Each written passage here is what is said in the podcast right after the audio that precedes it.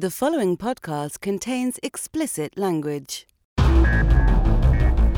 You're listening to the Cinematography Podcast presented by Hot Rod Cameras, a program about the art, craft, and philosophy of the moving image and the people who make it happen. Coming to you from the world headquarters of Hot Rod Cameras in Hollywood, California, are your hosts, Ben Rock and Ilya Friedman. Hey Ben, how's it going? Hey, it's going good. Hey, you know what I saw today? What's that? I saw my first shoot since COVID started, kind of gearing up. So, I, as I've told you, I don't think we've talked about it on the show, uh, but I know I've told you personally. My, uh, we like to take my son to Franklin Canyon. It's a great hike, and a lot of people bring their kids there. And it's also where they shot the opening of uh, the Andy Griffith Show, and also the opening of Silence of the Lambs, which kind of explains why I like it. It's kind of the the the teeter totter of all things. Great place. But uh, today we took him there, and uh, a, a feeling that I haven't felt in a long time, which is like, God damn it, I want to park there, but there's a friggin' condor with a rain tower on it, uh, you know, Oh, yeah. uh, being being set up, and it, and it actually warmed my heart. I was like, I was really happy. All the crew seemed to be wearing uh, masks and and uh, adhering to safety protocols. There was like a, a COVID testing station at at the crew parking lot, and uh, you know, I, I was just happy to see uh, any production happening at all. The I was happy to have that familiar feeling of God damn it, fuck, I want to park there. For, for all our listeners who don't understand the words that Ben just said, uh, condor is kind of like a giant uh, boom lift, the uh, man lift. It's oh, they're often used in construction, and they're also used by the motion picture industry uh, for things like rainbirds, which essentially you need to fake some rain. Big sprinklers up on on pipes with water going to them, so you can make rain in a big area that uh, looks good on camera. Because of course, regular rain really really hard to photograph and pretty inconvenient. And and by Well, it's kind of hard to plan around when it's going to rain. You can just get God on the phone and say, "Hey, you know what? Uh, can we get some rain over here?" That's that's pretty much how it I works. did, I did do it once actually on a, on a short film that I made in college where uh, rain was a was a plot point. And granted, I was in college in Florida. Mm. Yeah. and Well, uh, it rains we every day f- there. We were faking rain for every scene, and we were prepared to fake rain for this one scene. But then it just the sky opened up, and it was like, okay, let's just make sure the lights aren't gonna get soaked, and uh, let's roll. And it and it looked great. Uh, and in case any of you guys are wondering here, uh, the person who was just speaking, that's Ben Rock. Ben Rock is a director, a producer. He uh, makes podcast type of stuff and television and movies. And uh, and I'm Ilya Friedman. I, I run a company called Hot Rod Cameras, and I also do some technical consulting for Hollywood. And here is here it is, me doing our introductions because yeah, we, we should tell people who we are. Yeah. We need to tell. We need to use this uh, this giant platform we have to. Uh, Yeah, you know, it's to- it's growing. It's growing. It's a growing platform for us. We were, we already were doing well, but the the numbers are keep going up. And this month thought it might be lower, but nope, it's already caught up. So, so yeah. Well, and it's going to go up even further with this interview with Julie Taymor, who is one of the more fascinating people I've talked to in a long time. yeah, Julie Taymor, she is uh, a director, and she's also very known for her history in theater. And of course, uh, you know, I think She directed The Lion King. Yes, the the, the- friggin' Lion King on Broadway. Which uh, Big, of course, big hit show. yeah, broke all kinds of incredible records and went on Yeah. to, to run all I think all over the world. It's like, yeah, she's got a really interesting uh, international past too. I, I I can't I haven't heard the interview. I wasn't didn't get to be there, so I, I'm looking forward to Oh, this so one you, too. You're, you're on the edge of your seat now. I man. am. I, I'm really excited. I really, okay. What I think is cool about Julie Taymor, so she has a new movie coming out called Glorias that's going to be on Amazon, and it is definitely one of those movies that is going to be up for Oscar consideration. It stars Julianne Moore. Uh, it's it's it's beautifully made, and it's about uh, Gloria Steinem, and they've chosen a really interesting way to go about telling a biopic, which is almost to kind of take this character and split them into a thousand people. So it's like. It's like Malkovich, Steinem is a- Malkovich, Malkovich, Malkovich. No. not not not not in a, not in a funny way, but in a in a I think a really ingenious cinematic way where it, it's like her as a little kid, her as a teenager, her as a young woman, her as you know as as someone in her 30s, some and, and then Julianne Moore kind of covering you know probably like late 30s through uh, current day, and uh, they're all on a bus filmed in black and white. They're all on a bus together, and they and they converse with each other through the whole thing. It's really interesting. It's an interesting conceit to think like, you know, what would what would you say to your younger self? It's a really cool idea, And uh, Julie Taymor, I feel like, uh, and, and I, I'll let the interview speak for itself, but I feel like she goes into ideas that any filmmaker, any cinematographer, any director could really uh, learn a lot from her uh, in terms of talking about color and motif and the way she researches how something is going to look and uh, she's really awesome. I, I have often wondered why there aren't more theater people in film and vice versa, and it's interesting to hear her kind of take on on that kind of stuff. But before we get to the interview, uh, we want to talk about our close focus topic today, which is. Yeah, I think it's really interesting that the highest paid, number one paid actor in Hollywood, Dwayne The Rock Johnson. Uh, is he the highest paid currently? Yeah, he is. Uh, well, I think the, I don't know if it's per movie, but I think they that he was listed at like 89 million in 2019 or something like that in the oh, in, wow. in the hierarchy of like who made the most money, who had the most releases, who got the most paydays. I mean, good for him. Good for him. He's he's, Get it. he's getting some money.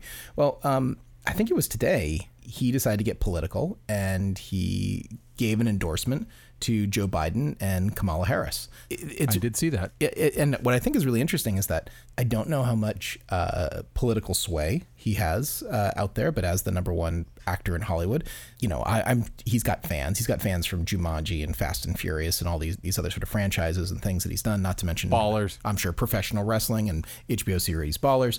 Uh, but Scorpion King, Scorpion King, the reaction, and I, I can't tell if it's Russian bots or what, but the reaction from Twitter was furious and uh, universal. It seemed like there was a whole bunch of people who uh, were just like cancel culture immediately. Like, you know, they didn't like that Dwayne Johnson said that he wants to vote for a different person than I guess some of his fans would like to vote for. Well, and, interestingly, too, like uh, there were rumors that he was going to possibly run for some political office. And knowing literally nothing about Dwayne Johnson, what was rumored was that he was going to kind of skew conservative. A lot of people were saying he was he was a conservative person. I was sort of like, uh, it'll be like an accentless uh, Arnold Schwarzenegger style situation. So I was actually a little surprised to see that he uh, went the other way. In his endorsement video, he says that uh, he's an independent and he's a longtime independent. And he's he's voted for both sides. So uh, he thinks that uh, the the Biden Harris ticket is is uh, is where he wants to go. But the cancel culture of people who then found out that his political affiliation was different than theirs was like, well, it was nice knowing you. Stay out of politics. Never gonna watch one of your things again. Never gonna like you know support you again. And to which I I I have a resounding meh. Yeah. Whatever. Well, how much you want to bet those people are gonna watch? Whatever Fast and Furious thing uh, Dwayne Johnson does in the future. He, yes, I, am fairly certain as well too. But then it makes me wonder if it's the reaction is so uh, seems one sided. I mean, there there are some people supporting him, of course, uh, you know, who are uh, fans of the uh, of the Democratic ticket. But what is the benefit to the celebrity to make their political affiliation known to the general population? Do you think that uh, you know as many people as that, that might hurt? Do you think they, they win over those pe- the you know the the other group of people to now become a bigger fan of? I mean, is it a zero sum game? What what is the what's the motivation? Do you think for uh, you know people who are not in politics to get involved and do this sort of endorsement? Well, I think that when you become that rich and that powerful, and you have a voice that goes that far. A lot of people want to say, "Okay, I want to I want to have a voice in culture now." Like, you know, I obviously I've paid my dues and and this many people are excited about everything I do and you know, they're probably surrounded I'm not I'm not this is I don't mean this disparagingly about Dwayne Johnson, but they're kind of surrounded with yes people. And I will say that, you know, as someone who is uh, un- unreservedly not in the pro Trump camp, when I hear that somebody is super pro Trump, I do kind of put a little check mark in my mind. I'm like, yeah, I think I might avoid their stuff. Uh, the truth is, it's really not hard to avoid things with Scott Baio in them, so it, it hasn't really been that complicated for me personally. Sure. I don't want to say cancel people, you know, and I also feel like we're in a time right now where both sides and it's clear which side I'm on, believe the stakes of this are kind of life and death. And I think that uh, Dwayne Johnson, if the entire world canceled him tomorrow, he would still probably be worth hundreds of millions of dollars. So the fuck does he care if he gets canceled? But the real truth is, always remember this. And I say this as an avid Twitter user, and I follow people, and I've made friends on Twitter who I've become friends with in the real world.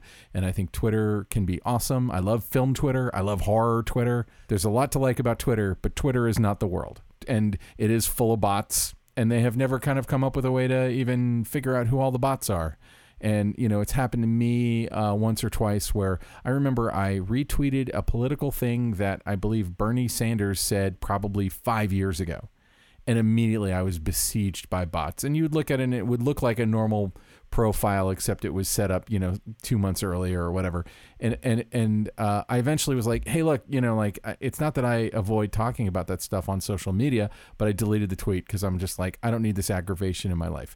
Dwayne Johnson, you know, I'm sure he's like, bring me the death threats, bro. I don't care. And I wonder if Dwayne Johnson also, if the calculation on his part, uh, I and I'm I'm taking him at his word that he's basically favoring Biden and trying to throw his weight behind that is that he might incentivize some younger people to go out and vote. You know, he's he's he's beloved by the younger generation, which is not an easy thing to do for a guy in his 50s, but also, you know, a, a giant uh, wad of nonstop muscle that he is, you know, like who who does these humongous action movies. You know, when when you and I were kids, you know, people like Schwarzenegger were doing that, and Dwayne Johnson is is that guy, but he's also an amazing actor. like he's he's I mean I, I don't know that he's going to win any Oscars, but he's really good at what he does. And I remember when we got Disney Plus and we and I had never seen Moana, we were trying to show it to my son. I was like, Dwayne Johnson, you stay in your lane. You sing.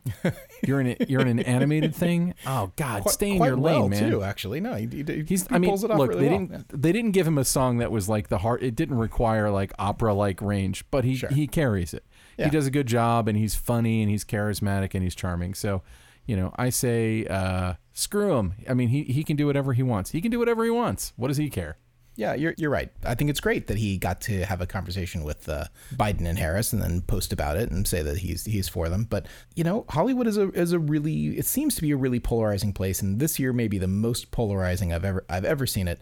And I don't know who I don't know who the next person is is going to come out for who. I don't know what's going to going to be next, but I think we're probably you know it's not going to end with Dwayne Johnson. I think that this might just be you know five weeks to the election. We might start seeing something like every other day. Anyone out there can have their their soapbox. I think so. I mean, it's not that I'm like going out seeking out Jon Voight movies or whatever to watch, especially.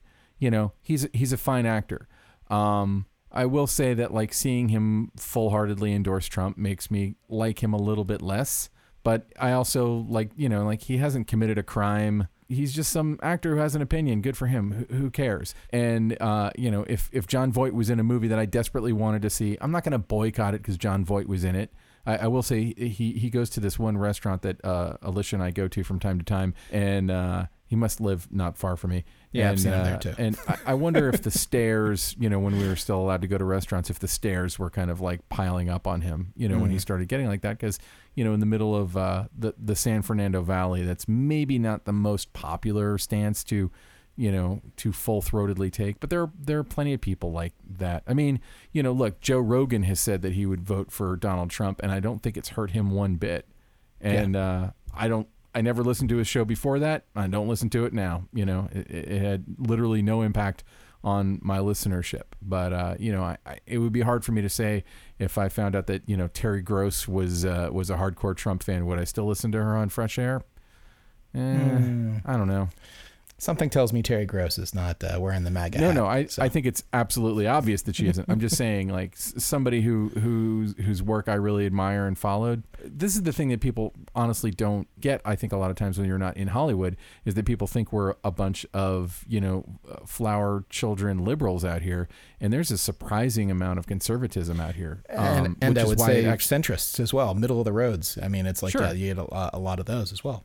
I mean, I, I have talked a little bit about. I don't know that it, any of it ever made on the podcast, but like uh, at one point when I was uh, getting ready to make my movie, I was warned not to have a, a woman be a DP, and I almost hired the woman that I met that day, Ooh, out of Just to- spite. yeah. just out of spite to the producer who said that, because she would have done a fine job. It's just you know when I met Walt Lloyd, he was like the perfect person for the job, and and and I love Walt, and Walt's amazing. But you know, like you will hear you will hear sexism, you will hear racism, and people will act like it's it's normal, and they're just truth tellers or they're just edgy people. It's not, I think. uh, The the liberal bastion that a lot of people think it is, which is why it actually surprised me a little bit that Dwayne Johnson took that stance.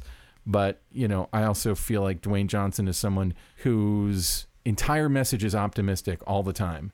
And the Trump message, I think it's fair to say, not the most optimistic message ever being shot at us. You know, it's American carnage and, you know, fake news and it's it's sort of a spite presidency. Like there's so much spite and grievance in it. And for whatever it's worth, Biden is trying to be the opposite of that. Yeah. Yeah, I think you're right. Uh, I think that's a good place to leave it. Why don't we get to the interview with Julie Taymor? Here she is.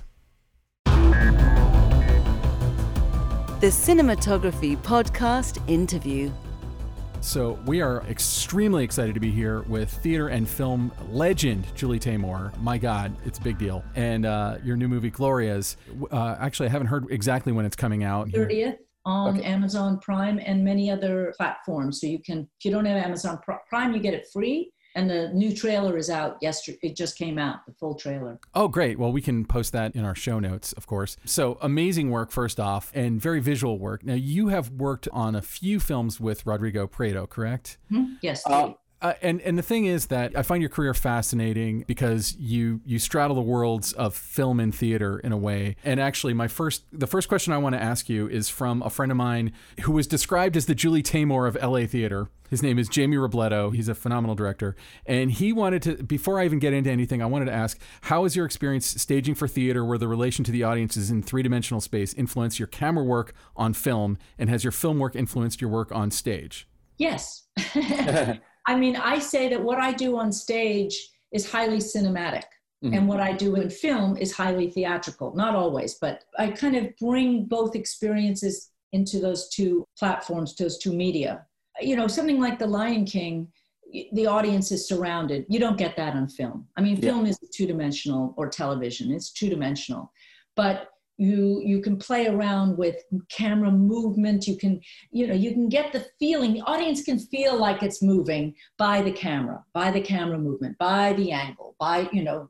Yeah. and i think that with uh, steadicam i think people got a little spoiled young filmmakers and they got you know I mean, i'm being polite here but they don't use the camera to tell the story. They they use it as an efficiency.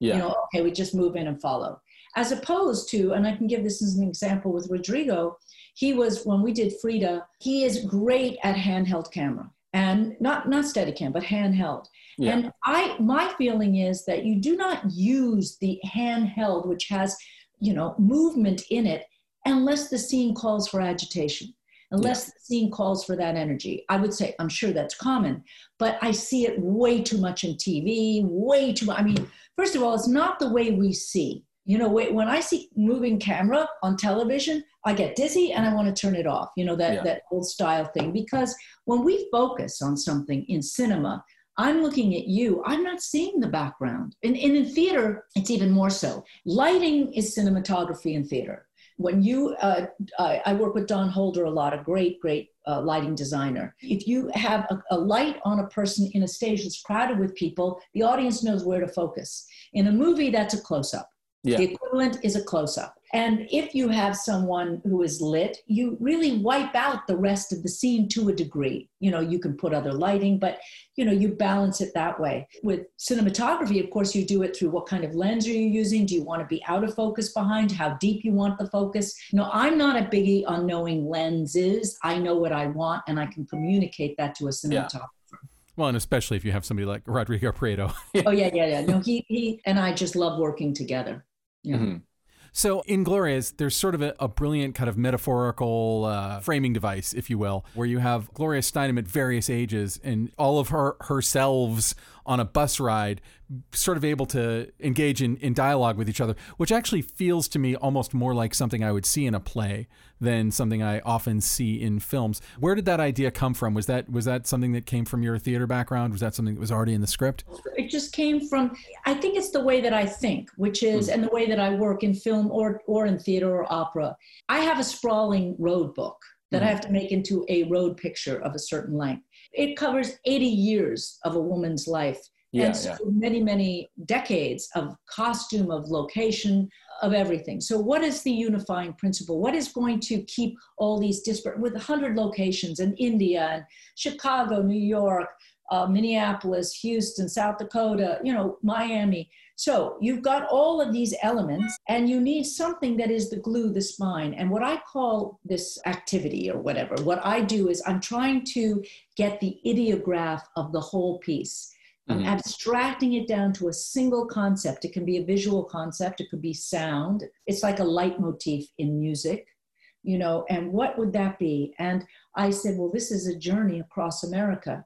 The Greyhound bus is the archetypal American image that, that would represent a road, the road traveling. And yeah. the road with this beautiful, you know, uh, perspective which you can be above or below or low, has the yellow slashed line. So that bus where the all the glorias can congregate, they're either alone on the bus or in pairs or four of them. Sometimes they're even four on, but they're not really together, like when the fathers died. You know, mm. they each have their own way of looking out the window and seeing the car that meant so much to them of the father. You know, they're not really together. It's abstract, it's surrealistic, it's poetic, it's cinematic. I actually wouldn't be able to do that in theater. I mean, I try to do in cinema what I can't do in theater. And what I do in theater is not what theater can do. Like The Lion King, it was a movie. I put it on stage. Juan Darien, it's it's a magical realist tale. I put it on stage. You know, mm-hmm. I'm I I love to find, and sometimes I'll use puppetry because I can play with scale in the theater. Like a giant head, and that's a close up with a crystal tear coming out of the eye mm-hmm. close up of a tear. So I do work differently, but I, I back to the bus. The bus, uh, I decided, and Rodrigo was completely with me on this, to make it black and white because I didn't want the audience as they're watching the viewers to think, okay, this is the next scene. It's not. It's it's jumping into an interior landscape that we have exteriorized. Mm-hmm. I guess I, I, sort of feel like that kind of storytelling device is something I'm used to seeing in a play, and it's uh, refreshing and interesting to see it done cinematically because uh, so few films are kind of willing to kind of move into into a surrealistic look. Um, I'm always curious why more theater directors don't do film and vice versa. Like why why those two disciplines feel like there's a there's a wall between them. Well, honestly, most theater directors are not visual. They're about uh, the play, dialogue, and actors and movement and staging. But they're yeah. not because most most plays, not the ones I do, not Shakespeare, but most plays are in a living room, uh, office building. Uh, you know, there's like five or six yeah. scenes. So there are very good directors who do move back and forth but it isn't common. Mike Nichols was one of the best, you know, who moved very well and was able to move in theater and film. Uh, Zeffirelli was very famous for very splendiferous operas, and he was obviously a very visual filmmaker. Uh, Sam Mendes, both. You know, there are there are directors who are equally talented in both both uh, mediums. But I think even of the people that you just listed, the work that you do brings a visual punch to it. Like the visual punch is often part of the point. The work with the actors and everything in, in all of your films, and I think I've seen all of them, is really you know amazing and strong. Like uh, going way back to Titus. Like I know, love like, Titus. It's my favorite. I, I, I love that. And but I'm thinking about that visual when the daughter's hands are cut off and they're like tree limbs on the stumps and just the the visual punch of that but then you have that kind of stuff in glorias where you have these transitional things like the wizard of oz inspired uh, sequences which again you couldn't do that exactly like that in theater but you do see kind of surrealistic or expressionistic things done in theater and i feel like we don't see that that kind of uh, look or feel done today can you talk about the construction of those sequences you know in glorias where you came up with those ideas again were those in the script or were those developed I wrote them into the script. So got it, got it. I think that yeah, early movies had it. Murnau, mm-hmm. Lang, you know, Metropolis. The early German expressionist films were highly stylized and theatrical yeah. realistic because they couldn't go on location. They didn't have light enough cameras, they didn't have the money, whatever. So as soon as cameras and video cameras became so easy, people got stuck on realism, on what, what they call realism, what they call naturalism. Yeah. And then with, with um, green screen and blue screen and post, you can make Titanic or you can make uh, something that you can't actually shoot look real. And people get very upset when it's stylized. Like The Tempest, I absolutely adore Ben Whishaw as Ariel in The Tempest. But some people think it's cheesy because it's clearly a visual effect You yeah. know, it's very much going uh, after an old photographic thing. Um, remember the horses? Like where you see the after image moving. I did that on purpose. I think mm-hmm. they're stunning, beautiful, and it's about air, and it is to be abstract. But people have gotten very, with television and all, they got very literal minded. Now, I think we're changing. I mean, something like uh, Watchmen is very surrealistic, mm. right? Very. Then, but most of what you see in drama and all the, the you know, the detective stuff is ultra realism. Yeah. So there are directors out there who are beginning to use more and more stylized imagery to tell their stories. And I know the audiences are hungry for it. Mm-hmm. Because even Marvel Comics is not reality but they make it feel like it's real. You know, yeah, yeah. Superman or Spider Man's flying, it better look like it's real, as crappy as it looks. So, uh, you know, I think that way. You asked, how do I get to these things? Well, I, there's a scene, the tornado scene, where the younger Gloria, Alicia Vikander, is being asked by a journalist if, if she's offended that he thinks of her as a very attractive sex object. And at that age, which is pre 40, or, you know, she's like early 20s, she um, doesn't have anything to say. She's so shocked that he says such an incredible remark. And of course, in my film, Julianne Moore then takes her place. They look the same, although she's older.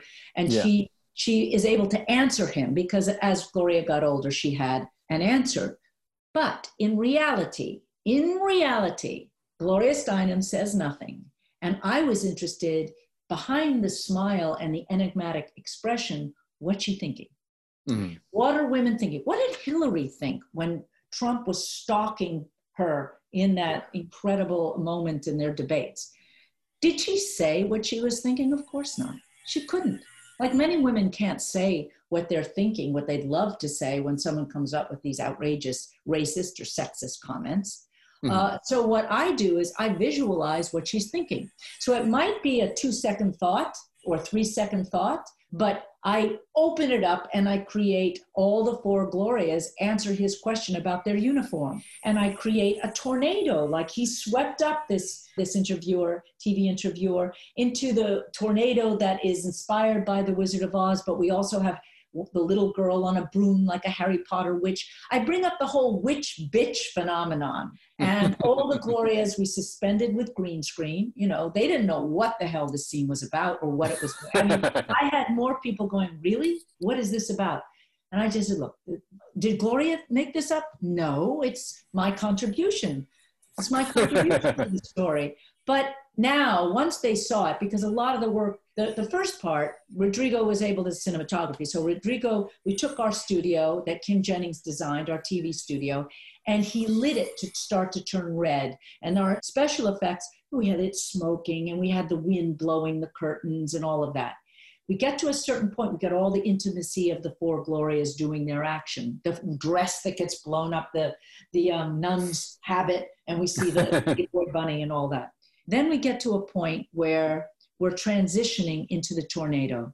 That's when I went to the, the another studio a week later. We hooked up our various Glorias. We had a huge crane that, that Rodrigo was operating. We had the special effects guy with wires attached to each woman one at a time as they were zooming around in space. And I said, it will be the camera moving is what will create the feeling that they're flying. Yeah. And I knew that most of this was going to be a post production affair. So then I had very good houses on the whole film, working all over the world, you know, but mostly in Canada and various houses in America and New York to create this, it's complete CGI, the tornado and the backgrounds. And I decided to layer it more red because when it was in full color, it, you, it felt, it didn't feel uh, stylized enough. So the, the, the red emotion that is not just anger, it's witty mischief. That's really what it is. And then, of course, when the poor interviewer is spinning around in his chair in the center of this tornado, and they're going double, double toil and trouble, and you've got the witches from Macbeth, and you've got the little girl cackling, you know, they're playfully tormenting him. He comes back down, and we're back in the studio. And behind the glass wall, the engineers and the assistant to the director who's shooting this interview says, What's she doing? And the young woman, his assistant, says, Not answering him. So you get it. It's an yeah. inner hallucination, if you want. And I had six or seven of these different kinds of things. Like Gloria said in one of her books, um, by the time I was in my 50s, I felt like I was on a treadmill. Well, I took it literally and I made a treadmill highway, which is our theme and she's running and we had julianne moore in the studio running on a little treadmill on a real little treadmill which she's going what am i doing here you know she she couldn't nobody really sees what i'm seeing that is trouble i mean we did do it wasn't really storyboards but kim jennings our production designer would do drawings to that was that was what i was going to ask you too like you know because these sequences are so amazingly visual and I don't know if you would say expressionistic. Is that the right term? Some of them are, but some of them are just surreal, as you would say. Yeah. But I, I was just curious about like how you go about as a visual stylist, how you go about creating them because they are kind of a departure in that moment of the movie from kind of the the dialogue and character and you know just the the narrative part the part that is most naturalistic about it. And and they're this you know wild carnivalesque departure that really as an audience kind of you know pulls me in and makes me lean forward because i don't know i'm not used to movies doing this because so few you know outside of people like david lynch nobody does stuff like this right now and so it's so exciting to see that happen uh, i'm just curious how you build those sequences like and well and i guess you just said you didn't necessarily storyboard them but they no I mean, but but i draw but it's more that uh, Kim Jennings, as I said, production designer, she had a lookbook this big for the film. Mm. So I wrote it in the script what the image is. I wrote it fully. So it says what you're supposed to. She's oh, okay. on highways, like an Escher painting. You know, so yeah. what I'll do with the visual effects, I, I collect the material with the green screen. I know that the camera, you know, I give freedom to the to Rodrigo. Like, let's get a low angle, let's get a side angle. You know, I've got to have the tools. I've got to have the uh, materials. And then I gave. I remember with the um, the treadmill image, which I love. You know, the only color is the yellow slash line in the red boots yeah. because that alludes to the red shoes of uh, Powell's film, you know, the red shoes where you can't stop running or stop dancing, the ballet slippers, yeah, to the ruby slippers in A Wizard of Oz, you know, and that's such a motif in the film. Uh, and then I say to the visual effects person, I can't remember who at that time, sorry, because there's a big list of those. This is what I'd like to see. And I let him come up with stuff. And I had great people, great artists. These are real artists in their own right who can work with uh, photographic material. And I don't really like a lot of CGI. So even Kyle Cooper, who I've worked with a lot, he did The Tempest, he did Titus. I wanted him to work on this and he wasn't available, but he's done um, Across the Universe. My mm. God, Kyle's work on that Gorgeous. astounding. Prologue. So I let these artists come up with stuff, and it, it then it's a dialogue, and then that inspires me, and I say I like that. Now the person who started the highway didn't finish it. He couldn't get past a certain point, but we took his material which we had paid for, and we gave it to another house to finish. Uh, mm. And so other things were added, like the treadmill. I love the way you see a treadmill and then the highway, you know, the way yeah, that camera. It's gorgeous. So it's, it's gorgeous. And then there's the, the sequence that I think is so beautiful when the 12 year old whose dreams of being a tap dancer in Hollywood. She's her mother has sent out the police to get her because her mother's really um, out of her mind, literally. And the police are bringing her back in this very poor neighborhood in East Toledo where she lived. And she's seeing these these houses, and all of a sudden she hears the distant sound of, of tap dancing and the houses become Hollywood Boulevard, but of the yeah. imagination. And yeah. I used, you know, I, I, I brought forth, we brought forth images to give to the visual effects house. And they came up with different poetic pieces. And I said, You got it there. Too much color. Limit it to golds and, and bronzes and warm colors. Uh, too too many it's too clear it's too real make the lights hazy you know so it is a long distance dialogue uh, that I'm having with people who are brilliant, who I never saw. I mean, we didn't even Zoom like this back then. Wow. This before COVID. So I would have these dialogues, and we would get. You know, what we would do is we would put the scenes on the computer, and we would be. I forgot what it's called, but we had the tools to be able to draw, mm-hmm. point, you know, shove it over. So there are these great tools for visual effects now that directors can work really, really well with people who are off in Montreal or Vancouver or LA from New York. So I, I think they're very different. All the all the kind of surrealistic moments. There's not one. It's not like just paintings coming alive, which is what I did with Frida. These are these for, are for different emotional moments. Mm-hmm. You know, the tap dancing, the tornado, the running on the conveyor belt. Another one is when uh, Dorothy Pitman Hughes and Gloria are out there on speak. So this is a perfect example. They go out on a tour of speaking at to large audiences about women's liberation, about politics. I didn't have the money to go and get all of these extras, and we're all in Savannah for 90% of the film anyway. And so, w- what I did was we put them on a turntable with green screen, and our cameras shot them turning different sizes. I knew I could double them up. I could do a lot of things with that material. I, I was very simple about it. I didn't I didn't do all those things, but what we did do was we played with light on them, changing. Yeah, so yeah. then in visual effects, we took documentary footage of all these various marches or uh, speaking tours, outdoors, indoors, in auditoriums where the light changed, and a, an incredible montage was created but the concentration is on these women turning, and the entire speech is one evolution until we're behind them. And then we do a snap, and it's the famous picture of Dorothy Pitman Hughes and Gloria Steinem with their arms raised yeah. at the end. And that's a very, very. It was in the women's. Man, I want to go. I want to go rewatch watch that sequence now. And again, that does that just like you know I've seen giant turntables employed in theater and and stuff like that. And it seems like it's just uh, not that it's a theatrical solution to a cinematic challenge, but it's more like just figuring out a way that you can stage something simply, but with a visual panache, which is what you you got to do in theater. Uh, you keep bringing up the idea of like motifs and uh, and and color restriction and stuff like that, and I just kind of wanted to know where do those ideas come from for you? Like when you're when you're setting out to make a movie, where do you come up with kind of the the rules that you're going to use? Story tells me for instance, Frida, it was so colorful, right? Because because Mexico City at that era in the 20s and 30s, there was no pollution, and we know the uh, uh, color of azul, the blue, the blue house, the mm-hmm. the colors of her paintings. Mexico is vibrant color.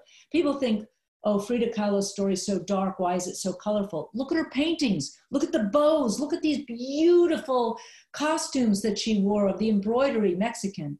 Now we had the limitation that in the script it says she and Diego are in New York, walking down Fifth Avenue. We didn't have the money. So the set designer and with Rodrigo Prieto, we thought about, okay, we're going to have to do this with a, a collage. So if you remember Frida, they walk through a black and white collage of mm-hmm. photographs, which is infinitely more interesting than walking down Fifth Avenue. Then we got to Rockefeller Center and to Rockefeller's office, which we, which the production designer um, Felipe Fernandez built in, in a studio in Churubusco in Mexico. And I said, we had to do Paris and New York were the two other locations. So with color correction, which was new for us back then, this was in 2002, yeah. we sat there um, and we were able to change the color. I said, New York should all be Art Deco. So everything will be black, white, silver, metals, uh, bronze, steel, because it's Art Deco New York. That's the period. Paris, where we, we had all of this incredible, Eiffel was the, I, the one who designed the Eiffel Tower. He had also built um, in, a, in one of the hotels in Mexico City a fantastic elevator that had all that kind of nouveau style. And we found a town in Puebla that had many of the architecture, that looked like New Orleans. You know, it had this mm-hmm. beautiful, mm-hmm. intricate architecture. And I said, we're going to limit the colors to pastels. So the beautiful, vibrant colors of Mexico were in contrast to the control of color, the palette control for Paris and for New York. That was because we had no money. But you see, I think you can do many, many great things when you're limited. And, and you know, I think that it's important to say, if you don't need to move the camera, don't let the camera and really think about a wide shot, the power of that, or a slow moving. You know, you're a cinematography, so I shouldn't be saying this because it's kind of 101. No, this is this is what we our listeners uh, are craving to hear, and they want to hear it obviously from people. You know, we just do too much editing, just too much cutting all the time. You know, sometimes you have to because the performances require it, but you know, and with this is the first time I have shot in video, so I prefer film, and I still prefer film, and we did put grain on our mm-hmm. film. Mm-hmm. It doesn't look like it now that I see it on, you know, uh, television, but we did pay for the grain look. I forgot uh-huh. what it's called, that there is a thing. Because the black and white in particular, it's just too clear for me. I yeah. love the mystery of grain.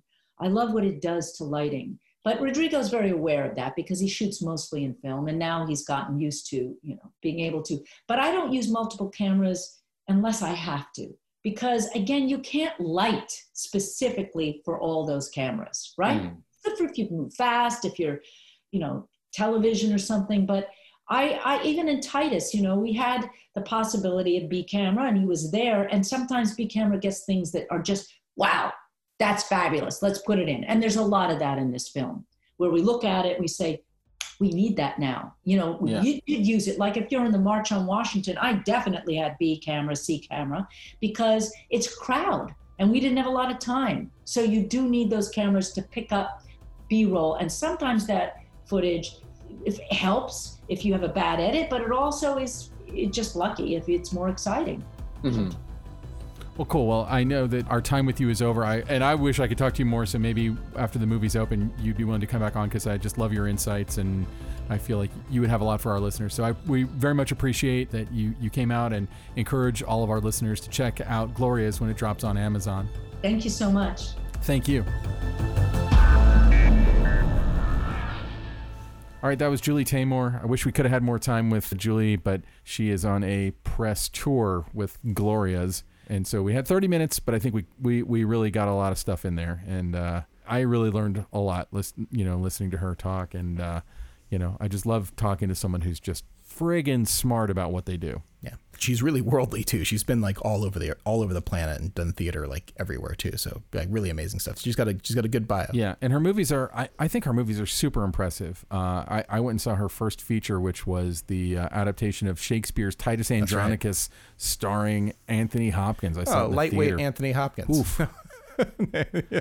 yeah, I mean, it's like you're going to make a movie. You're not just making a movie. You're making you're you're doing Shakespeare. And as I have learned the hard way, Shakespeare is about as hard as anything is I, to do.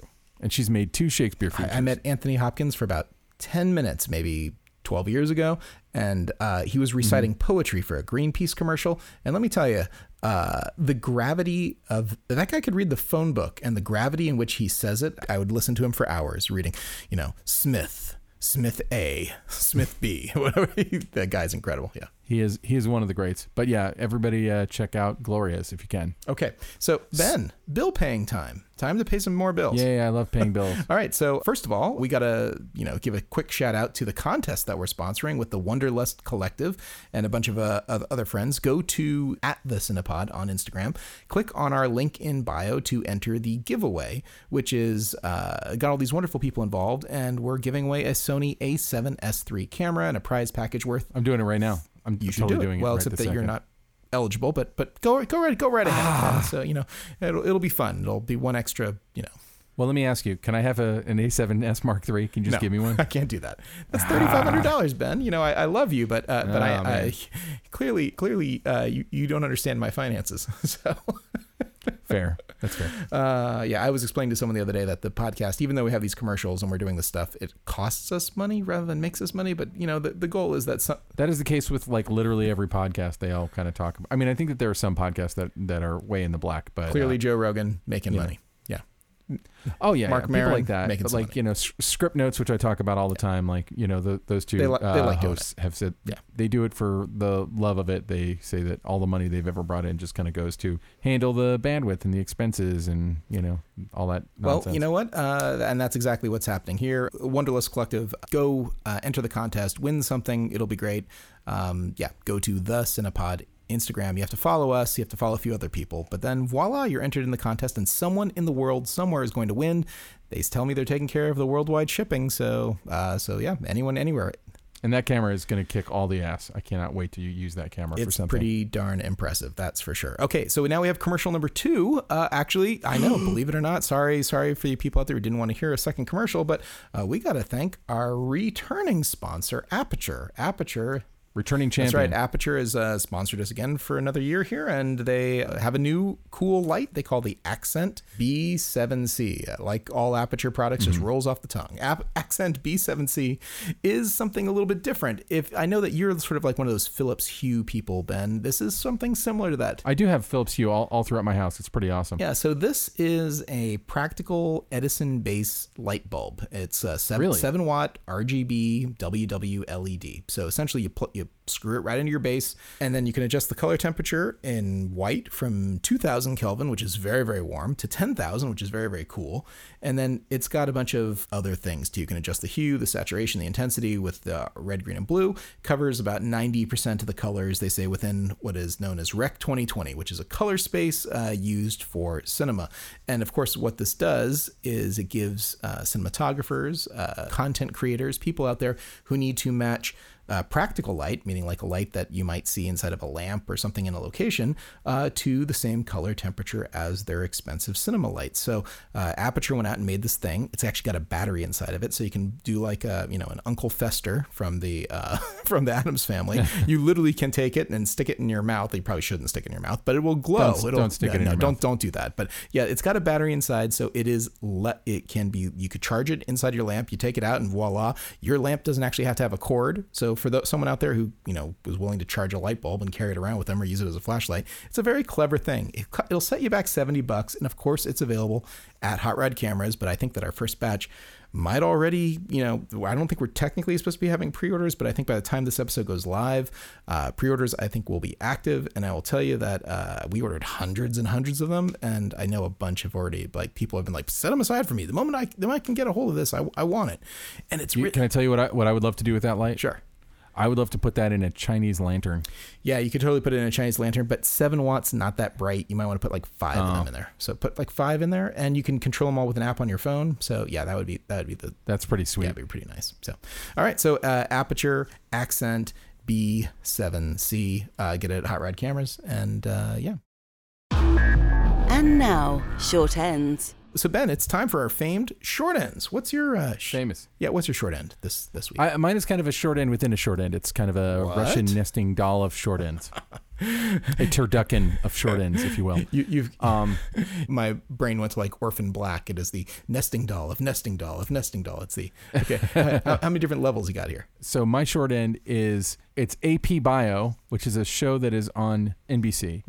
But here's why I watched it. Not that I have anything against NBC, but I recently Peacock, which is NBC's streaming service, became available on Roku. So I was able to download that onto Roku and I watched some stuff. I, I watched a, a great Joe Dante movie called Matinee that uh, was made in Orlando, where I was going to film school, but also where I grew up and literally shot in my uh, junior high school auditorium. Sorry, you're making a face. Yeah, um, I'm blanking on his name right now, but I, I know who star- stars in this. It's um John Goodman. John Goodman. Thank you very much. You you, Yeah. you, you you beat me to it. Yeah, yeah. No, matinee. So I watched that and I was kind of clicking around on Peacock and I was like, AP Bio, it's got Patton Oswalt in it. I love Patton Oswalt. And so I uh, started watching it and it's it reminds me of Community a little bit, the you know, the Dan Harmon uh, thing. Yeah, absolutely. That was on a few years ago. Great, great show. Um, in that in that you have a really pissed off person who's in a situation that he doesn't want to be in. In this case, he's like a former Harvard professor who's been kind of disowned by Harvard and took a job teaching AP Bio at a Toledo high school. And instead of the study group from Community, it's like the students who are all very interesting, amazing young actors. And and so here's the third level, the the Inception third level of, of Dreamland is that uh, the cinematography in the show is extremely stylized and it's not just the cinematography it's the art direction it's everything and it has that extreme orange and teal look. It's it's kind of the soft version of it. It's not the michael bay edgy uh, edge detection like make it look gritty version. It's like it's like that with a black pro mist kind of a kind of a look on it.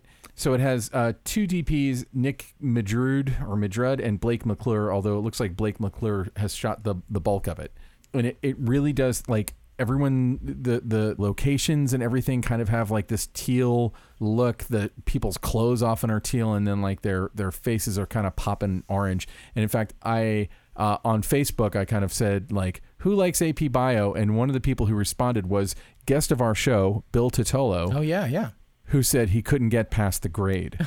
Um, and I thought I thought that was an interesting thing because I mean I th- I think it's a really funny show, but it also is like one of those things where comedy over the last you know probably 15 20 years you know what would have been a sitcom shot in front of a live audience, kind of with they. It's not that they don't look good, but they all kind of looked the same for the most part. Now, you know, we have single camera comedy like this that often veers into being kind of stylized, and I feel like this is actually a pretty stylized looking show. It, it's not like you know going for a big you know techno crane shot all the time, but it really does use the cinematic tools to its advantage. And uh, yeah, for fans of the orange and teal look, which I feel like is the like it's the equivalent of in the 1980s the the shafts of light through smoke uh, Venetian look. blinds.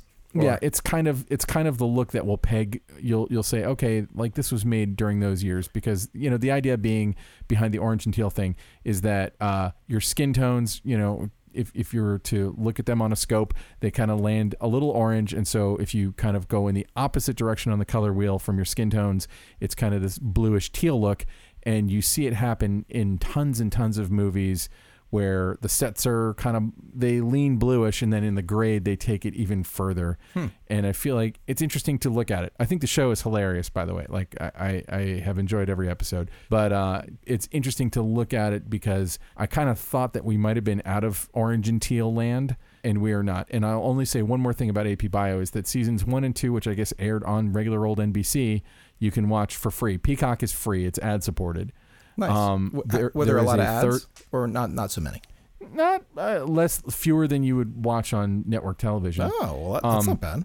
Not bad at all. But but anyway, the third season is behind the paywall, and they mm. they are kind of trying to they're trying an experiment with Peacock. So like CBS All Access, I think is five dollars a month or six dollars a month, no matter what, and that's there's one price and I think that you can pay a higher price and, and lose the ads, kind of like you can on Hulu. With Peacock, it's NBC Universal content, like it's their version of HBO Max. That's Warner Brothers. This is Universal, and the base level of it is free. But there are things like as you're looking through the menus to see what you want to watch, there are things that you you see immediately. It's like you know, it's for premium members only. Ooh, I uh, see. Premium Peacock. It, it's interesting to watch how the streamers are kind of experimenting you know because they're not netflix necessarily and they're not amazon prime. They're they're a different thing. There's something we're used to getting for free on any cable system or even on a satellite not a satellite dish but like a, a friggin antenna you can watch nbc so they're they're kind of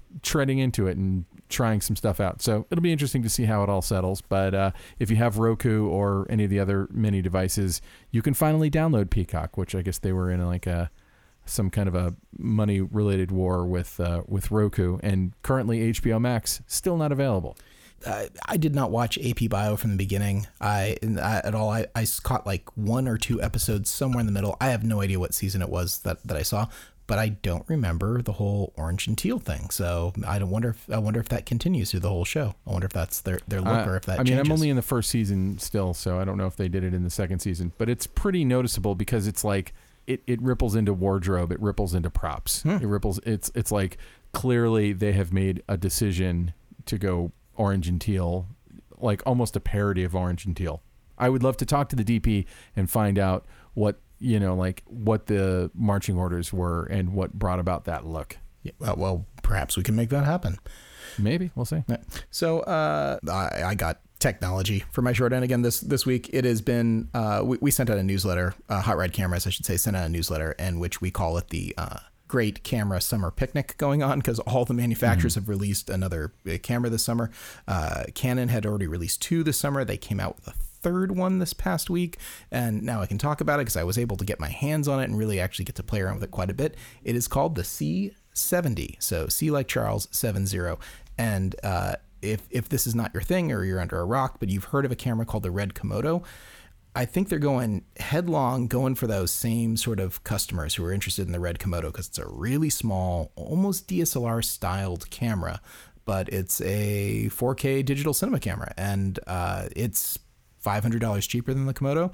And it offers a flip out monitor and a bunch of other sort of uh, high frame rate features and things that the Komodo doesn't have, but is a little bit larger. What what size sensor is it? It's a Super 35 sensor, the same okay. same same as a Komodo. So um, yeah, it's it's interesting and uh, runs. Will everyone hate me if I admit that I didn't know what size sensor the Komodo had until you just said that? No, I, I don't think so at all. Because that's again not you know it's a camera that's sort of been released in a beta form right now. They haven't really released the final phase of that camera, but it has a lot of buzz. It's had a lot of heat. I would say it might be the hottest camera to be in a previous short end on the show here for me as well. But there have been so many new cameras like the A7S III that we're giving away, which is another Yeah. really hot camera. And then of course Blackmagic released a 12K camera, so it's like there's a lot of stuff Yeah, happening. what, what's up with that? Who needs 12k? Oh, that just sound that sounds like a nightmare for me.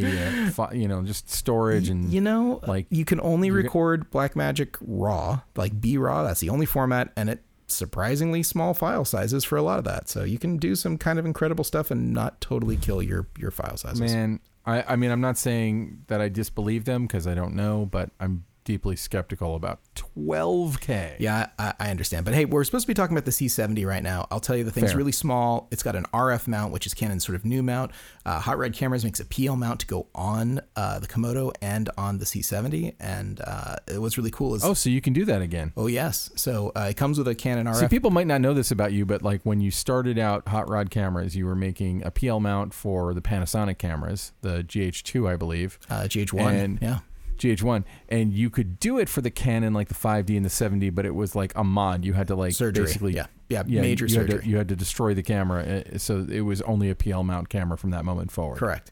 And we've been uh, very influential in the industry. We've been ripped off by a lot of people, both American companies and foreign companies. They've all released versions of our mounts, and we sort of took a hiatus from that. That's not something we were really doing for the last few years, uh, you know. But I've figured out a few different ways to kind of make the best version of our adapter ever, and I figured, you know, why not? Since there's so many cool new cameras coming out with all these short flange depths, so you can put on real cinema lenses. Uh, yeah, we're we've built the best version of our PL mount we ever have, and uh, Oh, it's got some some really cool new stuff that other mounts don't have, which I'm I'm really pleased about. And uh, we're gonna do some special deals. So it's like if you're buying an RF mount camera from Hot Rod Cameras in the next uh, couple of months, uh, we're gonna do some really special promotion where um, you're getting the a huge discount on the PL adapter since you're buying cameras from us. We're gonna we're gonna do something like that. It's all word of mouth right now. I haven't formalized or done anything official because especially the C70 and the Komodo aren't yet shipping. But yeah, if people you know uh, pay attention to what we're doing, well, we're gonna have something uh, we're gonna have something cool coming up. Look at you with the turducken of short end there. I'm trying, I'm trying. kind of got your product in there. So how much is is the Canon camera? How much does it run? It's gonna be fifty five hundred dollars about, so it's gonna come in about five hundred dollars less than the final version of the Komodo, which is rumored to be six thousand, and the pre-release version that they're charging an extra grand for right now, so it'll be fifteen hundred dollars less than that. It's about an inch uh, wider, I think about an inch taller, and I think about an inch and a half deeper, something like that. It's it, it but it, so it's a little it's a little bit bigger all the way around. It basically looks like it you picked up a 5D Mark II and uh, kind of inflated it slightly. It kind of swollen it. That's what it looks like. Or it's exactly the same width as the Blackmagic 6K and Pocket 4K camera. So it's exactly the same width as that. It's almost as if a Canon engineer said, "How wide can we make this? How wide's that camera? All right, we're making it exactly the same width." So it's- anyway, it's a it's a, it makes really good images. That you know, I, they didn't release a lot of footage with the camera initially. They didn't. They're not allowing us to show anything that we shot with a pre-release camera, um, and and that's fair because the camera's totally not done yet. But I have to say the images looked really really good, and I wish they had more variety for the stuff that they released. But I know in the coming weeks that will change, and I think there's a lot of people who are going to be talking about this camera. It's going to be slightly over five thousand dollars, but it's going to come with you know a monitor like the Komodo. No monitor, you got to buy a monitor. You got do some stuff like that. So, but it, um, yeah, it's going to be really interesting. And the 4K 120 frames per second maximum speed in it looks really good. So yeah, some some That nice is stuff. insane. Yeah. So Is all this stuff like being slow walked out that would have been all released at NAB if we'd had a normal year and NAB had happened? Probably. I think that basically the IBC show is sort of coming up right nowish. There's going to be some sort of, uh, I think it was canceled, but there's going to be some. There, there are a lot of announcements that were going to be made, and now now we're getting them. All right. So before we get into thanking everybody, we just want to ask anyone who's still listening to us, please like and subscribe. Maybe recommend us to some friends. Oh yeah, and, actually, I did a video believe it or not, about the C70 and posted it on the Hot Rod Cameras YouTube channel, which, believe it or not, we have a YouTube channel, which almost never gets used, but we're trying to change that.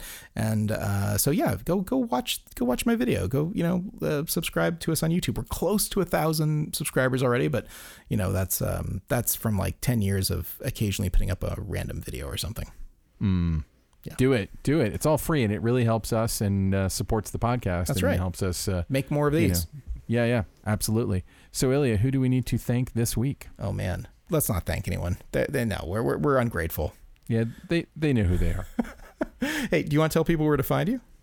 Uh, yes, you can find me at benrockonline.com. In fact, I just upgraded, I not upgraded, but I just kind of overhauled my website. I uh, sweet. I, I, I, had it up there for a long time, and I've been uh, got a know, new trying reel? to. Sorry, what? Got a new reel? Uh, I do have a new reel up there. Uh, it's super violent. Ooh. And uh, please go to benrockonline.com. Check out my uh, website. You can find all my social media uh, crapola there.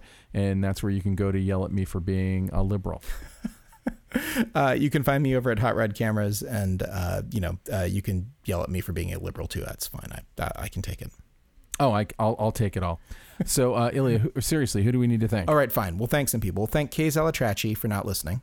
Yeah, I don't. I, I mean, like Kays has told me no one goes to the theater anyway. So That's true. I mean, you know, to to see plays. So you know, Julie Taymor, you know, he, he he might be impressed. All right. Uh, we should we should thank uh, obviously Alana Cody, who uh, has has kicked so much ass in the last several weeks. I can't even begin to say. She got us the day that we interviewed J- Julie Taymor. I actually had two interviews that day, and they were both with directors. We don't usually interview directors here. I don't know if we want to say who the who the director was yet. Uh, the other one was No, but we got another director next week too that I'm really looking forward to. So yeah, very very exciting stuff. But Alana's been lining up just some amazing people for us, and uh, we're just uh, cooking our way through this pandemic. By golly, we're going to interview everyone who's ever picked up a camera by the time this thing is over. darn tootin'. All right. So uh, let's also thank, uh, last but definitely not least, Ben Katz. Ben Katz uh, making us sound uh, halfway intelligent. Thank you, Ben. And for all I know, he cut out all of my liberal musings from the first segment. That's so. that's right. Eh, Everyone's gonna be like, "What was he talking about?" I don't know. what was he talking about? He didn't sound liberal. Uh, all right. Well, until next week, uh, thank you so much for listening to the Cinematography Podcast, and we'll be back with another great interview soon. This has been the Cinematography Podcast, presented by Hot Rod Cameras. Find your next camera, lens, or accessory on the web at hotrodcameras.com. Don't forget to subscribe to our show on iTunes and connect with us on Facebook and Twitter. Thanks for listening.